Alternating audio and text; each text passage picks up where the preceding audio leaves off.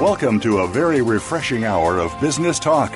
This is Innovating Innovation with Game Changers, presented by SAP. The best run businesses run SAP.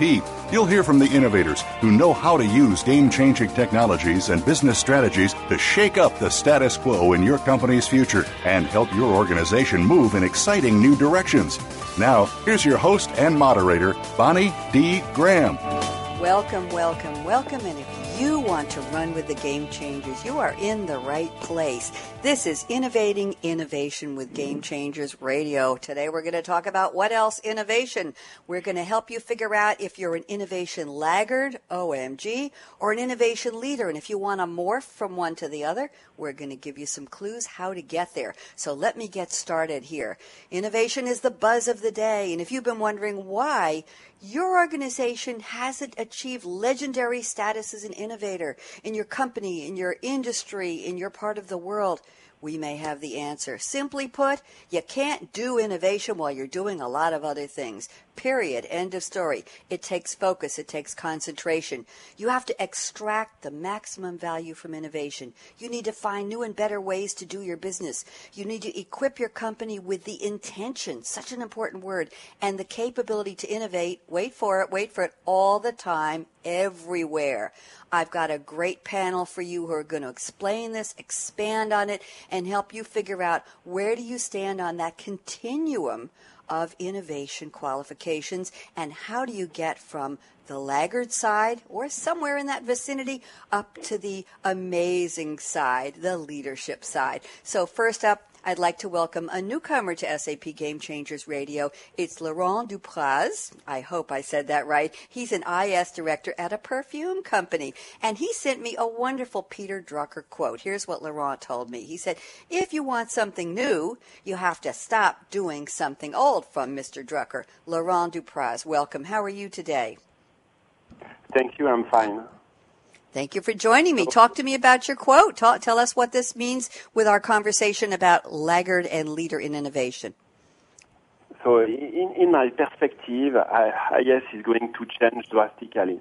Um, I think we are going to have two types of IS. Information services, uh, it's like an asset. So the objective is to reduce cost, uh, to have less people, to reduce our maintenance, to reduce also the number of applications, to have the minimum infrastructure. So it's all, I'm speaking always about reducing. And then the second type of IS, which are new innovation as a service. So, uh, so it means to create value for the business, to create uh, new opportunities. So I took this sentence because we can't continue to pay, to pay large amount of money. So we need to reduce our costs, go fast, fail fast, and we need also to manage our risk. So it means to revisit IS concept, revisit our project, and revisit the financial aspect. Laurent, thank you very much. I love the idea of failing fast, and we hear that more and more. You know, the mantra in business used to be you want to avoid failure. It's a bad thing. And now we hear that failure can teach you a lot of lessons. It can let you start at a new starting place with more knowledge and more wisdom and then move forward faster. So don't be afraid of failing. Is failing fast something uh, that you, you espouse, something that you find is important in, in your industry? Yes, of course, because we, we need to experiment. So as soon as we are failing, it means that we can re- review the idea, we can redo a new concept, and uh, we can be more proactive, and it's, it's, we create some dynamism. Thank you very much, Laurent. Good start to our topic. And now let's bring on uh, a previous guest on one of our seven, what do we have, 10 SAP Game Changers radio series now. It's Matthew Littlefield. He's co-founder, president, and principal analyst for LNS Research. And he sent me a quote from Coach John Wooden. Those of you in the sports world would know that. And here's the quote. Perfection is impossible. However, striving for perfection is not. Do the best you can under the conditions that exist. That is what counts. Matt Littlefield, how are you today? I'm great, Bonnie. Thanks for joining me. So talk to me, John Wooden.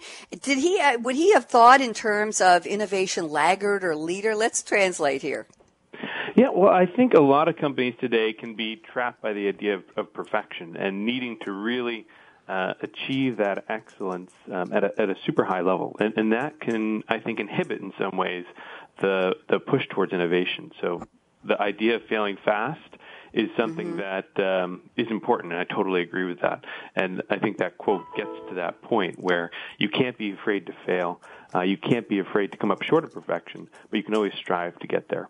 Um, and I think it also has something core to my industry, which is manufacturing. So it really mm-hmm. has that continuous improvement um, bent to it. And I think continuous improvement is, is a great way to, to achieve innovation. Thank you very much. And and in terms of laggard, do you see that there are a lot of laggards in the manufacturing field? I don't want you to tattle on anybody or give any names on this, Matt, but do you find that is innovation being embraced? What do you see? I see. I see both. I, I see a lot of companies that, that struggle with it. They know it's a buzzword. They see other companies doing mm-hmm. it, uh, but don't really know where to start. And then, of course, you know, some of the most innovative companies in the world really do a lot of their own manufacturing. So there's a full spectrum across the manufacturing industry.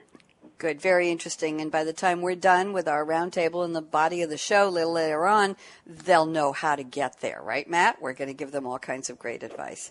We'll so thank you for Good. Thank you. That's the spirit. We're going to be innovation leaders here. That's why we're here. And joining the panel third up is Peter Mittermeier. He is the head of business innovation and transformation for EMEA at SAP Business Transformation Services. And he sent me a quote from Albert Einstein, but surprise, this is a quote I don't think we've ever had on SAP radio. And it is a surprise. Here's the quote.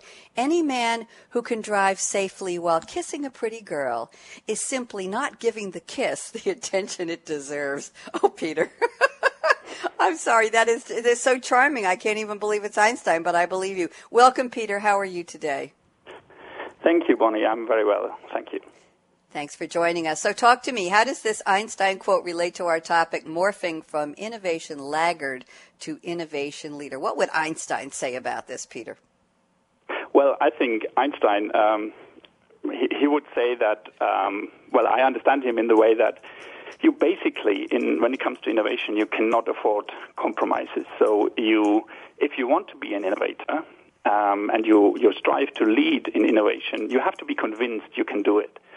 And um, not only the board or the, the management can put that into a nice mission statement, but you have to convince your people, your most valuable asset in the company, that everyone should be an innovator, because only then your company can, can be leading in innovation.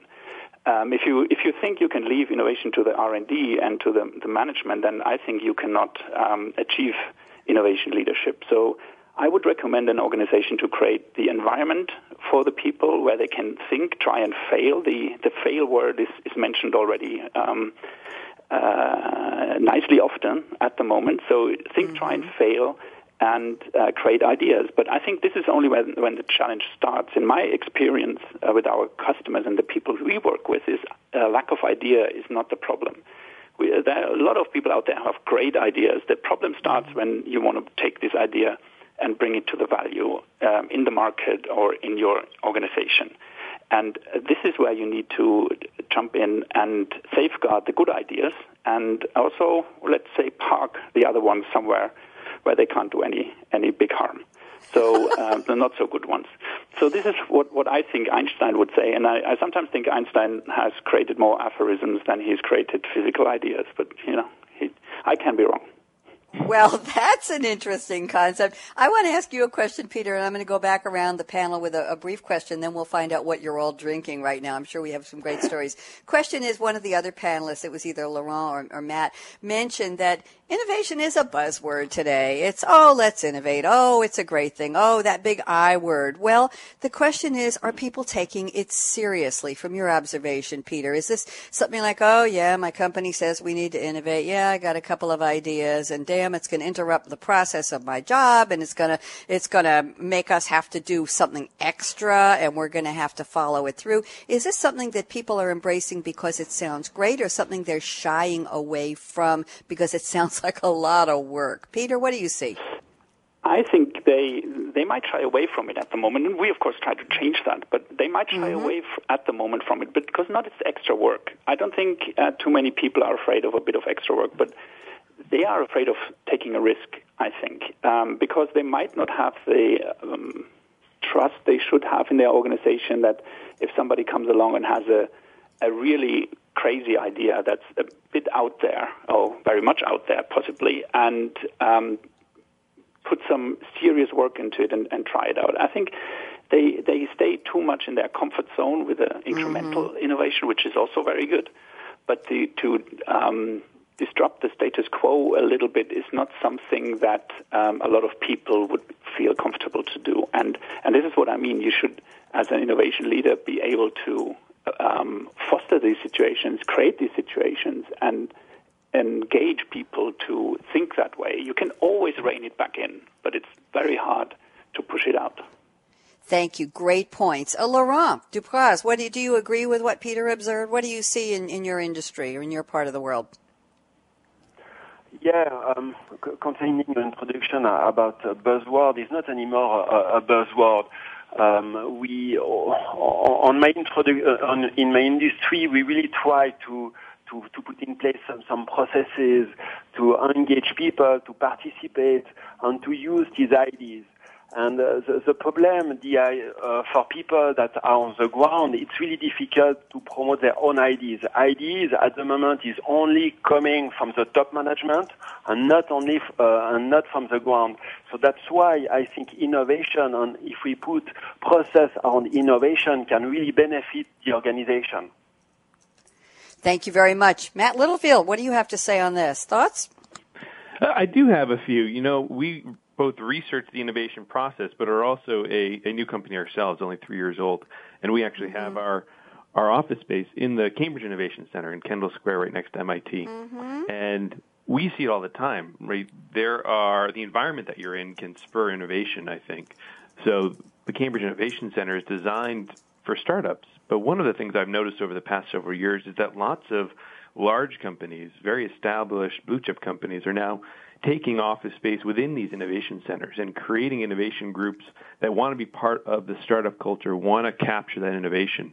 Uh, so sometimes uh, you have to commit those resources and even move your innovation folks to the innovation community.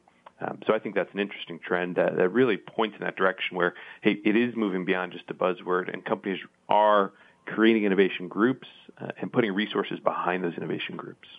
Matt, that's fascinating. That's a great observation. Uh, yeah, we used to do a show here on SAP Radio called Startup Focus with Game Changers, and I had the pleasure of speaking with panels of, of startup, serial startup entrepreneurs from all over the world, and, and the ideas were so, some of them out there, but they were succeeding because they kept trying and trying again. They kept failing fast, and they were, in a sense, their own little innovation sandbox because they started the company very small and then they grew it very quickly. Very good observation. Now, now, I need to know who you three really are. You know what's coming. It's the What's in Your Cup Today segment. I love a little story. So, Laurent Dupraz, I think you're calling in from Switzerland. What time of day or night is it? What are you drinking or what are you going to drink right after the show? Laurent, talk to me.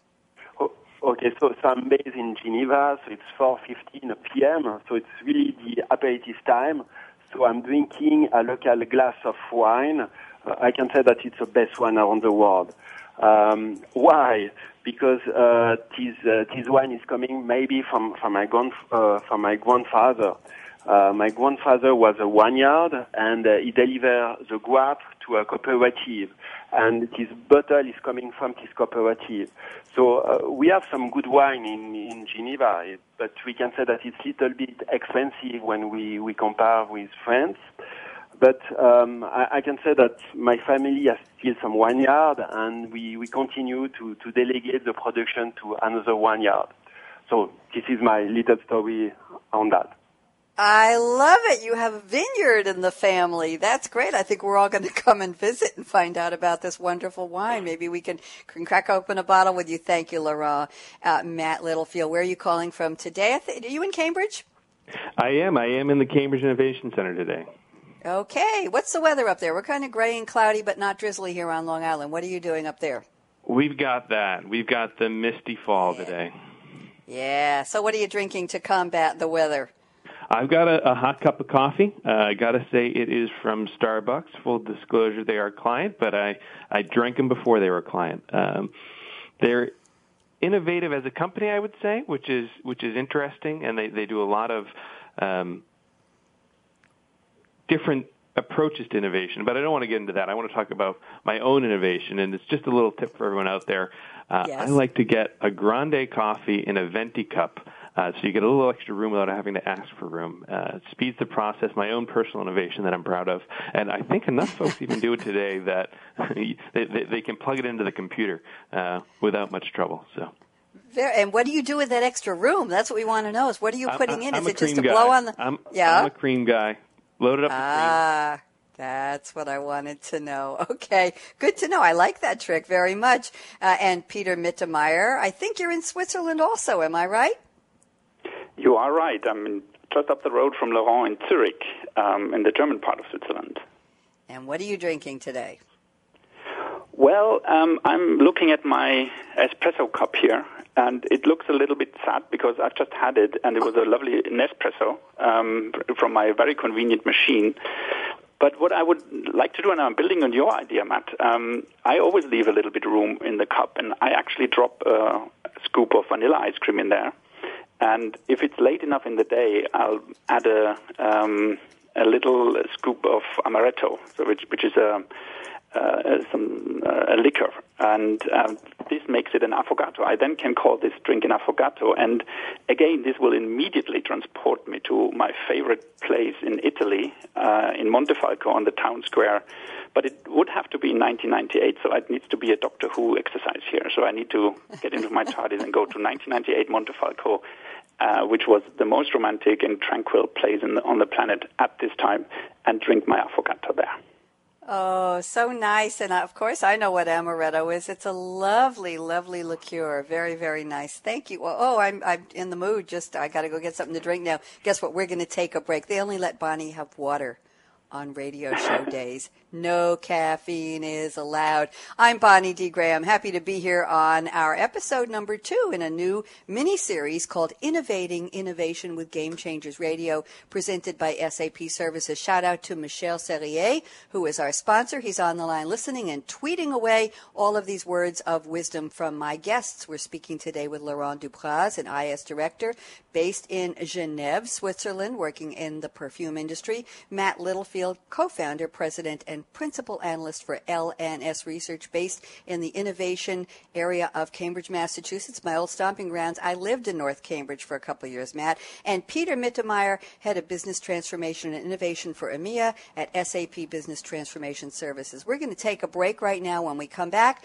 we're going to launch into about a 30 minute roundtable, starting off with some comments on morphing from innovation laggard to innovation leader from our first guest, Laurent Dupraz. Don't even think of touching that mouse. That app, that dial.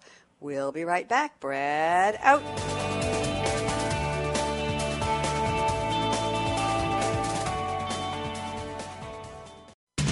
We're always talking business. Talk to an expert. Call now toll free 866 472 5790. That's 866 472 5790. Voice America Business Network.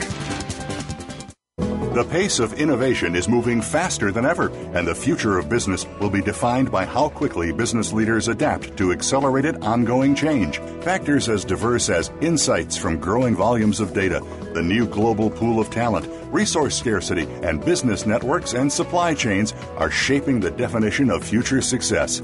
Join our experts as they analyze and discuss how business leaders can shape the future of change. Innovating Innovation with Game Changers is presented by SAP. Visit www.sap.com.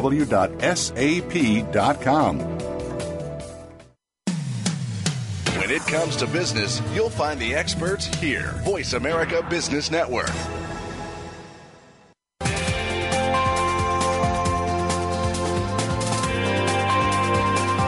You're listening to Innovating Innovation with Game Changers, presented by SAP.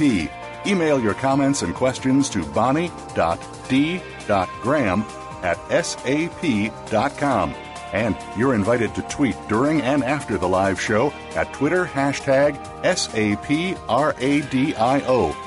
Now, let's get back to Innovating Innovation with Game Changers are speaking with Laurent Dupraz, an IS director based in Geneva, Switzerland, Matt Littlefield based in Cambridge, Mass, at LNS Research, and Peter Mittermeier today in Zurich, Switzerland for SAP.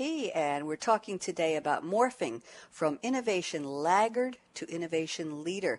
Ready to start our roundtable? We'll go 25 to 30 minutes. Let's see how we go. And I'm going to start off with Laurent Dupraz. Laurent, you send me the following notes before the show. I think this is a great way to start our topic in earnest. You say innovation requires support from top management.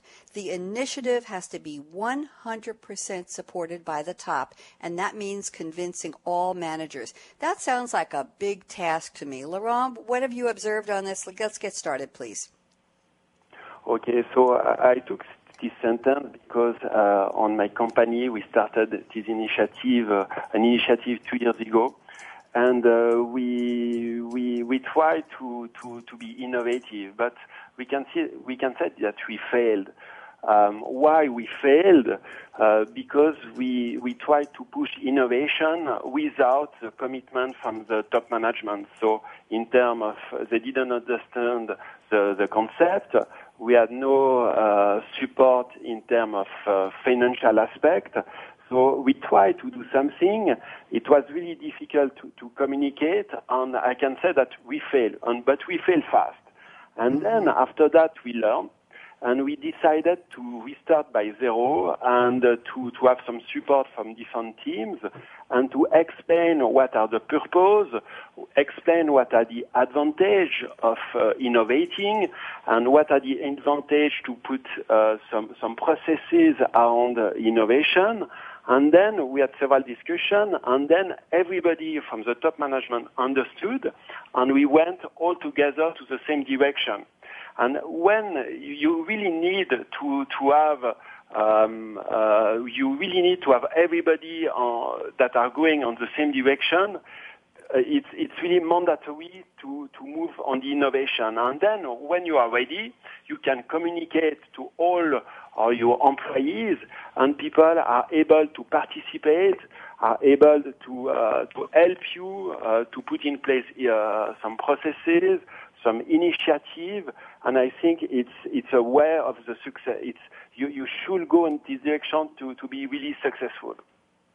That's that's a wonderful way to start. And and Laurent, I want to ask you, whose job is it to come up with the innovation initiative in the first place? Where does it maybe not whose job is it, but better put, where does it typically come from? Is it something that comes from the CEO? Is it something that comes from a new employee, maybe a millennial, maybe maybe a, a boomer, a baby boomer uh, is in the workforce for a long time and says, "Hey, I think there's a better way to do this," or "Wow, there's something exciting happening in our industry. Let's innovate to match or exceed that." Where does it come from?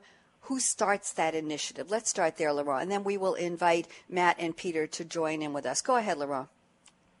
So, so we are speaking innovation, uh, I think, from, from the R&D division, but it's not the same type of innova- innovation. We are speaking about making new molecular. What we are speaking now, it's uh, uh, to manage ideas. Uh, on, on my IS organization is considered as innovation. So these ideas uh, came from uh, my CIO. He said, mm-hmm. okay, we have to innovate. We have to do something different uh, we have to add, uh, we have to provide added value for the business. So, so it, it came from uh, the CIO, and he pushed them. So he created an organization on innovation, and we put a strategy, and, and now we, we are growing. And uh, this is really uh, what we are trying to put in place. Sounds exciting to me. Matt Littlefield, LNS Research. I'm sure you observed something similar. What does LNS say or see in terms of where do these innovation initiatives come from? And do you agree with Laurent that it has to have 100% support by top management? I, I do agree, Laurent. You, you, do need to have that uh, top management support, and we see a lot of companies moving in that direction. Uh, you know, we mentioned innovation as a buzzword and moving beyond a buzzword. So I, I think there's a lot of CEOs out there today that want to have innovative companies and believe it is going to be a value generator for their company. What I think is happening is a lot of companies are creating innovation groups within their companies. Uh, but the challenges, and, and they're they're dedicating budget to this for sure. Uh, but mm-hmm. what I see happening over time, year two, year three of these groups being in existence, is how do those groups mature and build um, processes across the business and connect with different parts of the business to drive value? And what are the metrics that the innovation group itself is being measured by? Uh, these are all challenges that I see. So yes, you have the CEO um, support and executive management support, and I think it's there.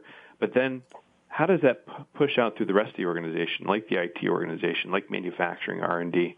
Uh, how do they all work together around innovation, and, and, how do you measure innovation? So those are some of the challenges that, that, I'm really interested in right now. Once you have executive support, how do you build that innovation into your organization?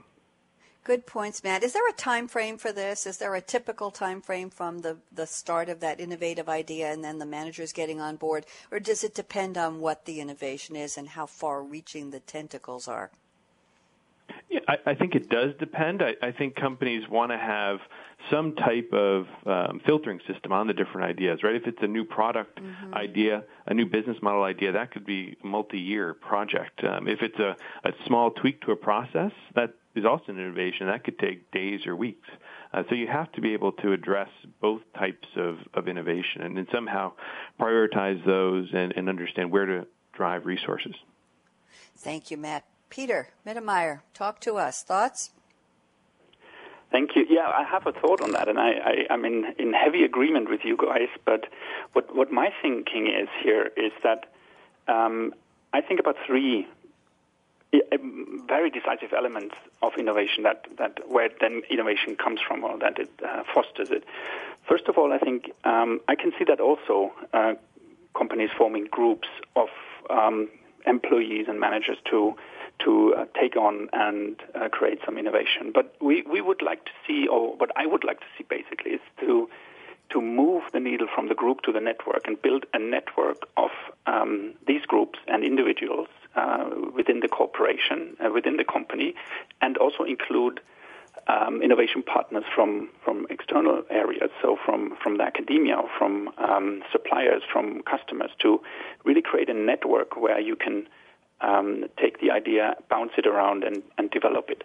And once you have that, and I'm going into the capability and intent direction here, I think you ha- when you have that, you need some innovation leader, some obsessive innovation leader, somebody who challenges, who has the authority, and who has the status in the company to challenge the network and the corporation all the time, not to be satisfied too early, um, not to be satisfied with an innovation every five years or every two years even, but it challenges everyone to to um, always push for um, for innovation. And the third one, I think, is, is some of uh, them I really had in my own teams as well. Um, the creative genius, and, and this creative genius is um, is an endangered species because it's uh, it's somebody who's um, constantly nagging and we can do better and has these crazy ideas and, and wouldn't you know follow the his KPIs and does something different. So these people also um, are very important to to um, speak out what many people probably think, but to have them in your organization together with the obsessive leader and a great network, um, these are, um, are the recipe and, and elements of uh, creating innovation, to my understanding and my experience. I love the, the word obsessive, and I'm hearing something about excitement here. Peter and the other panelists can comment that innovation can be exciting and gratifying and scary and risky and a wow outcome if it's done right. There, it sounds like there are a lot of emotional words that attach to it that we typically wouldn't put into a business context. Are you seeing that, Peter? The obsessiveness, you said crazy ideas. Who gets away with saying, hey, CIO, I'm knocking on your door. I have a great crazy idea for you. I don't know if that's how it, you would introduce the concept, but is this what we're looking for? And, and let's bump this up to HR, to human capital management. Do you look mm. for people who are going to come in typically, okay, you have a job, that's where you sit. This is how we play in the sandbox. These are the employee rules. This is the etiquette. And by the way, we love some crazy ideas for you. How do you, how do you get those crazy ideas? How do you give people permission? Peter? Well, um, what, what, what I see a lot, and I'm we're employing um, or using design thinking at the moment for now mm-hmm. five years already uh, excessively, and I'm in contact with that in uh, three years, and I do a lot of innovation sessions. I call them innovation sessions now because it's basically not about design thinking. That's the catalyst. But we, in these innovation sessions, using design thinking, we create an environment where uh, we really get a lot of crazy ideas out. I was just the other day with a customer in the UK in the utilities industry, and the the, the challenge was typically utility oriented, but um, energy suppliers. But they actually came with a um, a solution for their problem from the financial services industry. So that is a very interesting approach to solving um, um a, a, challenge, uh, an innovation challenge in the energy supplying comp- uh, area. So uh, these ideas are generated in these environments, in these um, with these approaches and and uh, tech, uh, methodologies and techniques.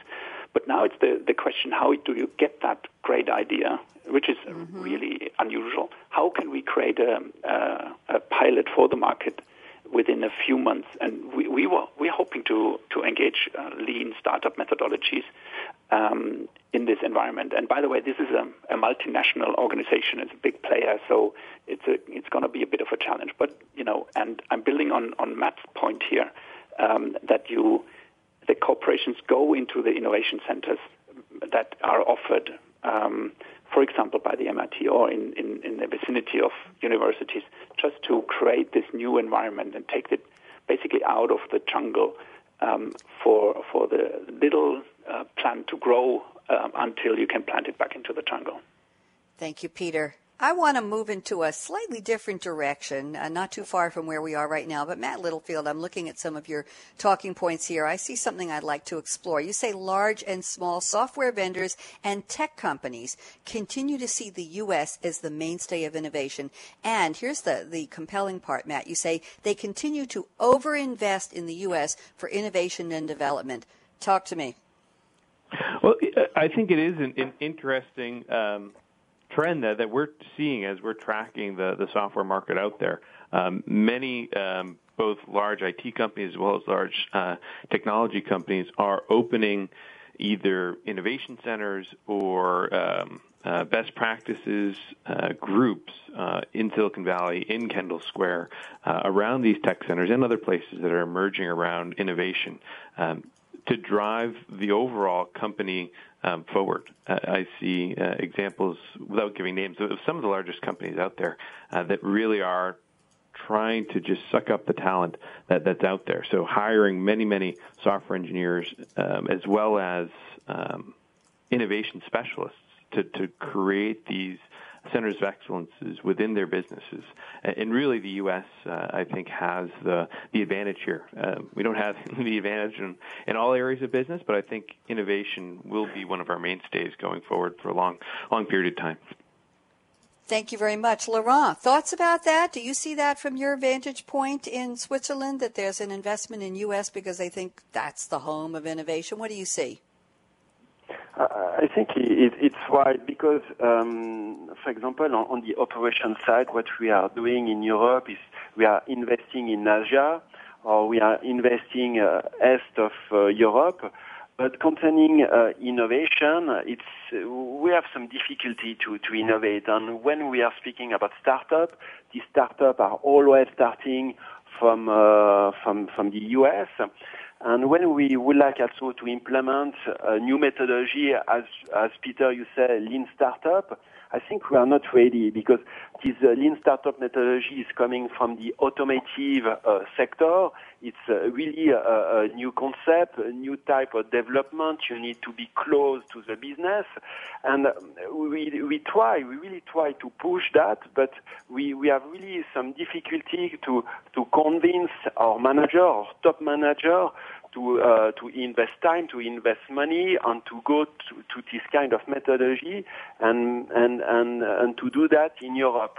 So what we do at the moment, honestly, is to work with uh, American university or American mm-hmm. partner, and we work together to develop our business. Thank you, Peter. Thoughts? Is the U.S. still the hub of innovation energy? What do you see? I would say yes, it's still. And I would also agree with Matt that it will be in the future one of the biggest assets of the U.S. Um, because they have the, the right mentality for for creating innovation. However, I have to say, um, in Germany there is in Berlin um, a very vital um, startup scene developing, and they actually do import from the Silicon Valley some innovation leaders to more or less try to teach uh, the Europeans how to do that. Whether that will work out, I'm not sure. Um, I still think that at least when, when in our company, when we think about innovation, we always look to Palo Alto and how, how these guys are doing it. But also we'll try, we're trying to build a network um, across the globe of innovation centers and um, um, people who drive innovation and, and want to innovate, just to basically make sure that um, we learn from the methodologies in the in the Silicon Valley, in the startup industry in the U.S., and bring it into the organization, into our network. Because I think um, if we do not do that, and I agree with Laurent here, um, we're coming from an incremental uh, innovation culture. We will um, probably not master the huge technology challenges and opportunities that we're facing at the moment. Thank you. Matt, I want to add one more comment from your talking points, and then I'm going to turn to some statements from Peter. But you added that this trend is also continuing to create what you call the digital divide in society. Can you tell us what that is? Well, uh, you know, I, I, think there is a lot of talk about inequality in many different cultures today, and um, I think innovation may be one of the drivers of that. There, there's a lot of um, thought about how technology can um, drive value for all types of consumers. Uh, but really, technology today is still impacting the the the, the top of uh, you know, GDP earners in terms of both countries as well as within countries. So I think that's a challenge that, that we face overall as a, as a culture around innovation.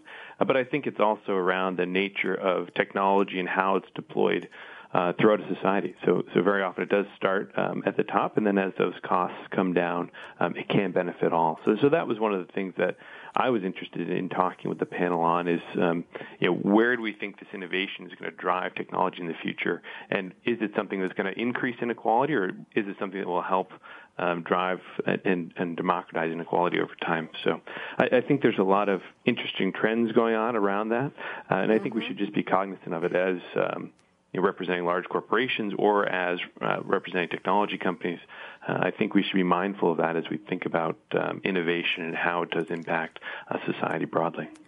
Thanks, Matt. I'll, I'll, get Laurent to comment briefly on this and then Peter, and then I want to go in a new direction. Laurent, thoughts on this digital divide from where you sit? Um, not in my mind, sorry. Uh, I think I'm quite aligned with, with, with Matt. Okay, Peter, thoughts on this? I do have a thought, yes, and I agree with Matt and Laurent there. There is the danger of um, dividing society. And if I look at the business side of it, um, mm, there is a possibility um, that the cloud is giving us at the moment to mm-hmm. um, set up environments that, for example, small companies, startup companies, individuals would not be able to afford to implement uh, in their own corporations. But if we use um, the technologies that cloud can offer us. For example, we could give a small company temporary access to big data analytics, very sophisticated technology, very sophisticated algorithms, and for very, very little money can give them the opportunity to, for example, use this to apply it to their own purposes, to their own projects. Um, and that would then um, democratize, technology would democratize uh, innovation uh, um, as, a, as an opportunity. That's what, what I can see, or what, what we could do in, in this case. Thank you, Peter. I'm looking at your talking statements you sent me before the show, Peter. I have two places I'd like to go, and I know we're, we're going to take a break in around seven minutes. So I'm going to start with the second one, since we're trying to give advice to our listeners about morphing from an innovation laggard to an innovation leader. Let me go with this one. You say innovation runs a different business model. Costs occur now rewards come much later. And your advice is do not measure innovation with a short term cost focus. Run a strategic innovation portfolio and stick to it. Talk to, uh, talk to our listeners about your advice on this one. Peter? Yes, um, um, I'm happy to. Um, we we talked uh, already about top management support, and I think top mm-hmm. management um, and the, uh, need to understand the different operational model of innovation and the, the day-to-day business. Innovation is is per se, per definition, an investment in the future. So this is the creating the future for any given organization, and um, for an organization to be innovative, they first of all has to know how to. So basically, somebody has to teach the organization the methodologies, the processes, the, put a governance in place, um, really build the capability to create an idea and bring this idea to market value. This is one thing, and the intent is the other one, and this is where the obsessive leader comes in and the creative genius, because they basically should teach the organization to be innovative all the time, everywhere, not just towards the, the market, uh, towards the customers, but also towards their suppliers, towards the competition on the labor market to t- compete for best talent. Uh, that's a big war going on for talent. And um, this is the, the question of ability and intent. And this cannot run on a short term cost focused operational model because basically this is all cost and the reward, reward will come later. We would like to, to see, and, and what we're building is strategic innovation portfolios. Take all these ideas, the projects, and put it into a portfolio. You can use a risk reward matrix portfolio. Um, you can use um, impact and, and, ease of implementation. Um, some some portfolio that tells you where are your your big um, future potentials and where are where, where they are on the risk uh, radar, and then go through the portfolio and use your ability and use your intent in a strategic way and and launch these um, uh, almost research into the areas how and where this can create a new business model for the company, a new new product, a new way of recruiting and retaining talent. So this innovation portfolio should not be reduced to new products and services I can sell, but also new ways and methodologies and processes and ways to address all our markets. Is that uh, the financial market, the labor market, uh, the market for uh, for resources and and products? Um, that has to be ubiquitous. Thank you very much. Guess what? I have one more topic I want to cover. We may or may not take the break. I haven't decided yet. Let's see where this goes. Peter, I'm going to start with you and then I want Laurent and Matt to come in on this. You say you have to be close to your business partners and understand the unarticulated need. And then you add, do not restrict innovation to your customer. You need to be innovative for your customer's customer, your next employee who might not even know yet you will employ her or him. So it looks like there's a chain, a continuum, if you will, of of this innovative obsessiveness and spirit. You're saying don't just start with here's a need on the table. What's the next need or the related need, the tentacles of this need? Mm-hmm. Talk to me about this, Peter, and then we're going to have uh, Matt and Laurent come in on this. Go ahead. Yes, um, I, am glad to. Um, I'm just taking an example to illustrate that. I've, I've, I've done a uh, design thinking workshop in Pittsburgh with a chemical company, and their intent was not to meet the customer's expectations they know because they felt they already are pretty good at that. They they really already there and they wouldn't really know how to to make the customer more happy because they're already on time, on quality, um, on scope. So they felt they really already meet the customer's expectation, and the customers told them so as well. So they said, what we need to do is to make uh, support our customer to do his business with their customer much better. It was a packaging uh, environment. And they thought of a business network that um, would enable them as the chemical company to manage the entire supply chain to the end consumer of these products. So they thought of their customer's customer and the consumer and what they could play as this chemical company a role in the whole chain. Plus, they always said, okay, we need to know the hidden demands things that a customer doesn't articulate. Can't, because if you ask what are your demands, he can only tell us what he thinks. So they said we need to be in the process. We need to go and cooperate with them, observe what the situation is, and then see and judge for ourselves what the customer needs and propose it to him and delight him that way. It's a, it's a bit like Tom Ford, not Tom Ford, that's a completely different guy. Um, the automotive manufacturer said if I would have asked people what they wanted, they would have told me, get me faster horses, because they didn't know there is a, a, um, a automobile to be bought. So that's the, that's the idea behind that statement. Thank you, Peter. Great statement. Laurent, let's go to you and then to Matt. We may skip the break. Let's see how this goes. Uh, Laurent, thoughts on this? Okay, so, so, so I completely agree with Peter. We need to be close to the business. But um, close doesn't mean that we need to speak uh, on technical aspect. Uh, at the end, the business don't care about te- technical aspects. What they need is to, to that we have to answer and to create opportunity for them. Um, I can take a, a, second example with Apple. They create the iPad, and but at the end, they had no market.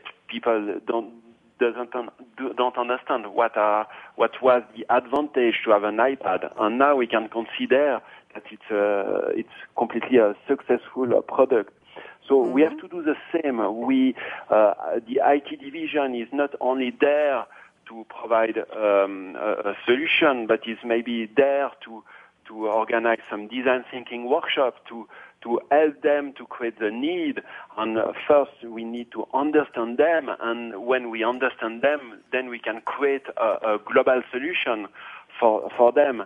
And it's really what they are looking for. So so uh, on our organization, we have more and more business analysts, and these business analysts are are discussing with the with the, the business people with more with this new knowledge as a design thinking with a new business model. So this is really the trend that we try to have uh, in my company. Thank you very much. Great points. Matt Littlefield, talk to me. I, I, I agree with, with the other panelists. I think there is a need to think about your customer's customer. I really like that idea. And the reason I think that's important right now and should be part of anyone's, any company's innovation strategy is because of how many industries are transforming business models right now. As technologies around the Internet of Things, machine to machine, uh, big data analytics, all of these technologies um, are more and more accessible today. Uh, they're being built into our products and creating smart connected products for our customers. Uh, we see it in the automotive industry, we see it in the industrial equipment industry, the aerospace and defense industry. Uh, all of these industries, the products are transforming, um, allowing companies to develop new services around the products they've traditionally manufactured, as well as changing the business model around how they monetize those products, moving to more of a rent or service-based model rather than just a, a capital equipment model. Um, so as these business models transform, uh, that is a ripe time for innovation. And the only way you're going to see those opportunities, maybe as a supplier to one of these brand owners, or as the brand owner yourself, is to think about what's my customer's customers need, and they might not even know that need, as, as the other panelists have mentioned. So I think there's a lot of emerging technologies right now that are that are hitting the manufacturing industry as we speak, and it's just driving um, new business models, which um, allow for that innovation. So I think customers and companies that don't think about that type of innovation around those new business models uh, really could lose uh, any advantage or market position that they have. Thank you, Matt. Guess what? We're just going to skip the break. We're on a roll here. These are great topics. What's the point in taking a break? I want to keep the momentum going. I'm going to be innovative with the format of the show. More and more, we're not taking that break because the conversations are so good. And that's a testament to my three panelists, Laurent Dupraz, an IS director in Switzerland at a perfume company, Matt Littlefield, co-founder, president, and principal analyst for LNS Research based in Cambridge, Mass, and Peter Mittermeier at Zurich in Switzerland for SAP Business Transfer Transformation Services. So we're going to circle back and let's launch right now, really smoothly, into our prediction segment. We call it the crystal ball. I know you're all prepared. I know even though there wasn't a break before the show, you all went out into the garage or the maybe Laurent went into the vineyard. I don't know and found a crystal ball and polished it off. And I'm going to ask you, Laurent, I'll give you each, uh, let's see, we have to stop in eight minutes. I'll give you each two full minutes for a wrap up and predictions. Laurent, if we met again in 2020 or whatever year you can see clearly in the crystal ball,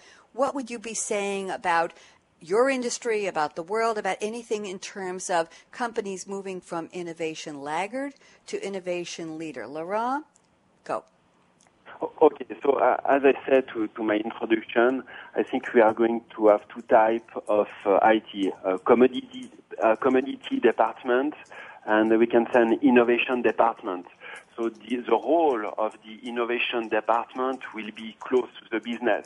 So it means that, that uh, to, to create some opportunities, uh, to discuss with the business, to to uh, to to create some some uh, some good dynamism, and uh, also the role is to to create to run also some small projects and to change the investment model. Um, we can imagine uh, a department like a startup. So we can use, for example, the methodology the lean startup.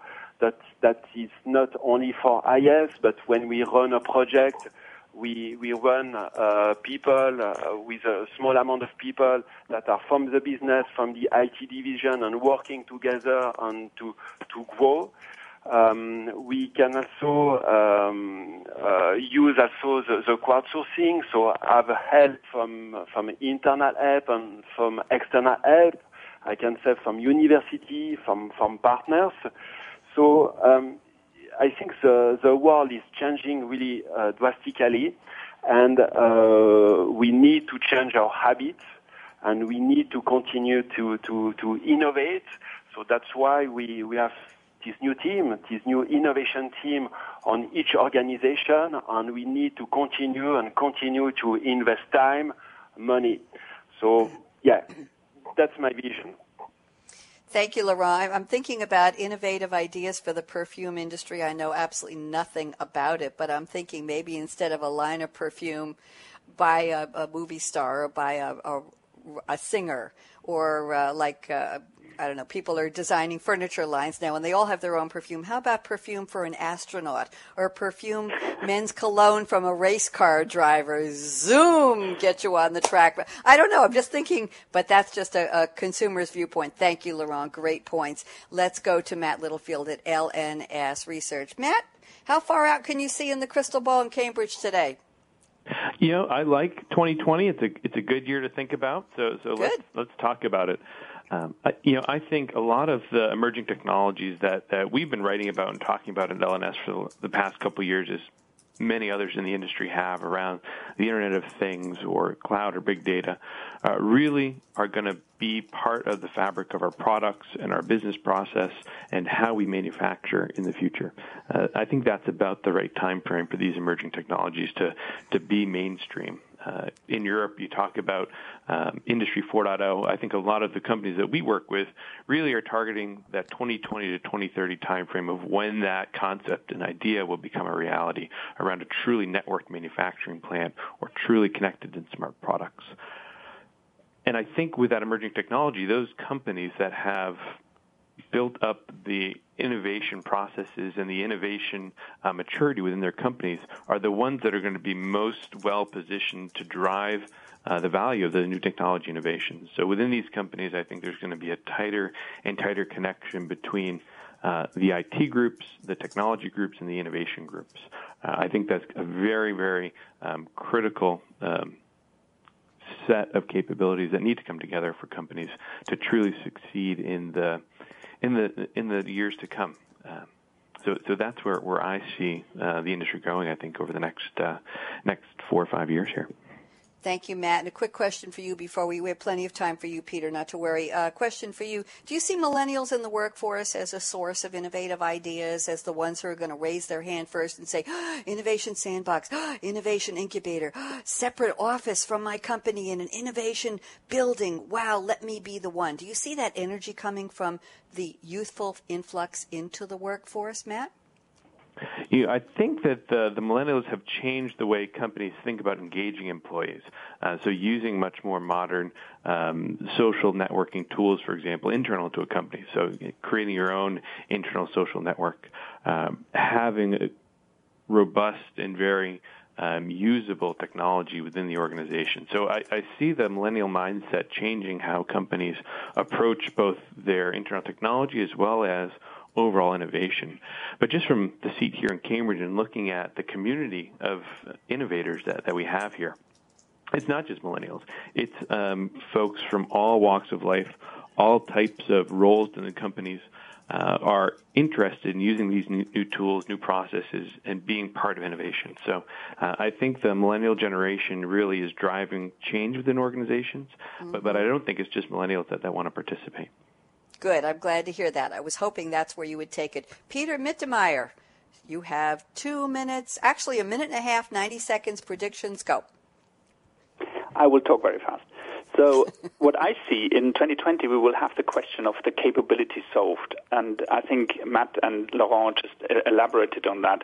I think companies, I, I see us at the at the start of a big curve in terms of bringing innovation in term uh, processes and, and, methodologies and tools in co- into companies, creating all these innovation centers. I've just had, I was lucky enough to work with the Dubai Expo 2020, where we actually looked into 2020 and what will be there.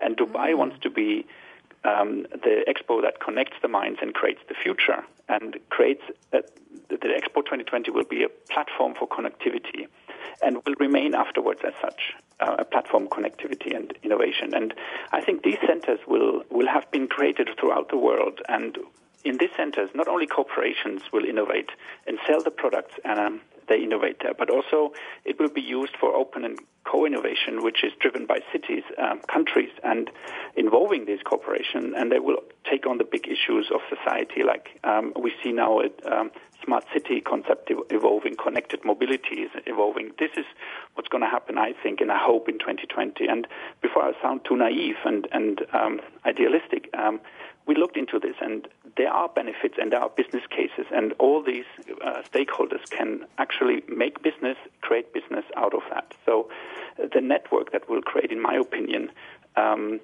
will take place as the guiding u- take the place as the guiding unit rather than the enterprise. And um, if it probably not has already done so, and we, we just haven't all realized it.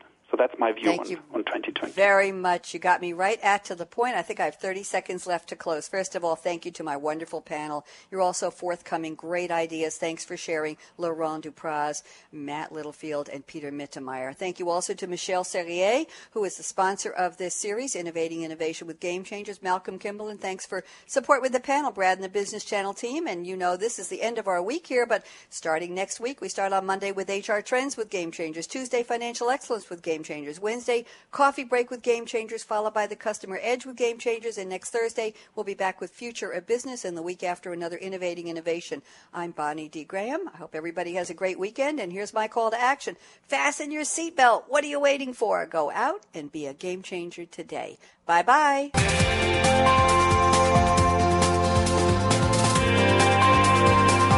Thanks again for tuning in to Innovating Innovation with Game Changers, presented by SAP. The best run businesses run SAP. To keep the conversation going, tweet your questions and comments to Twitter, hashtag SAPRADIO.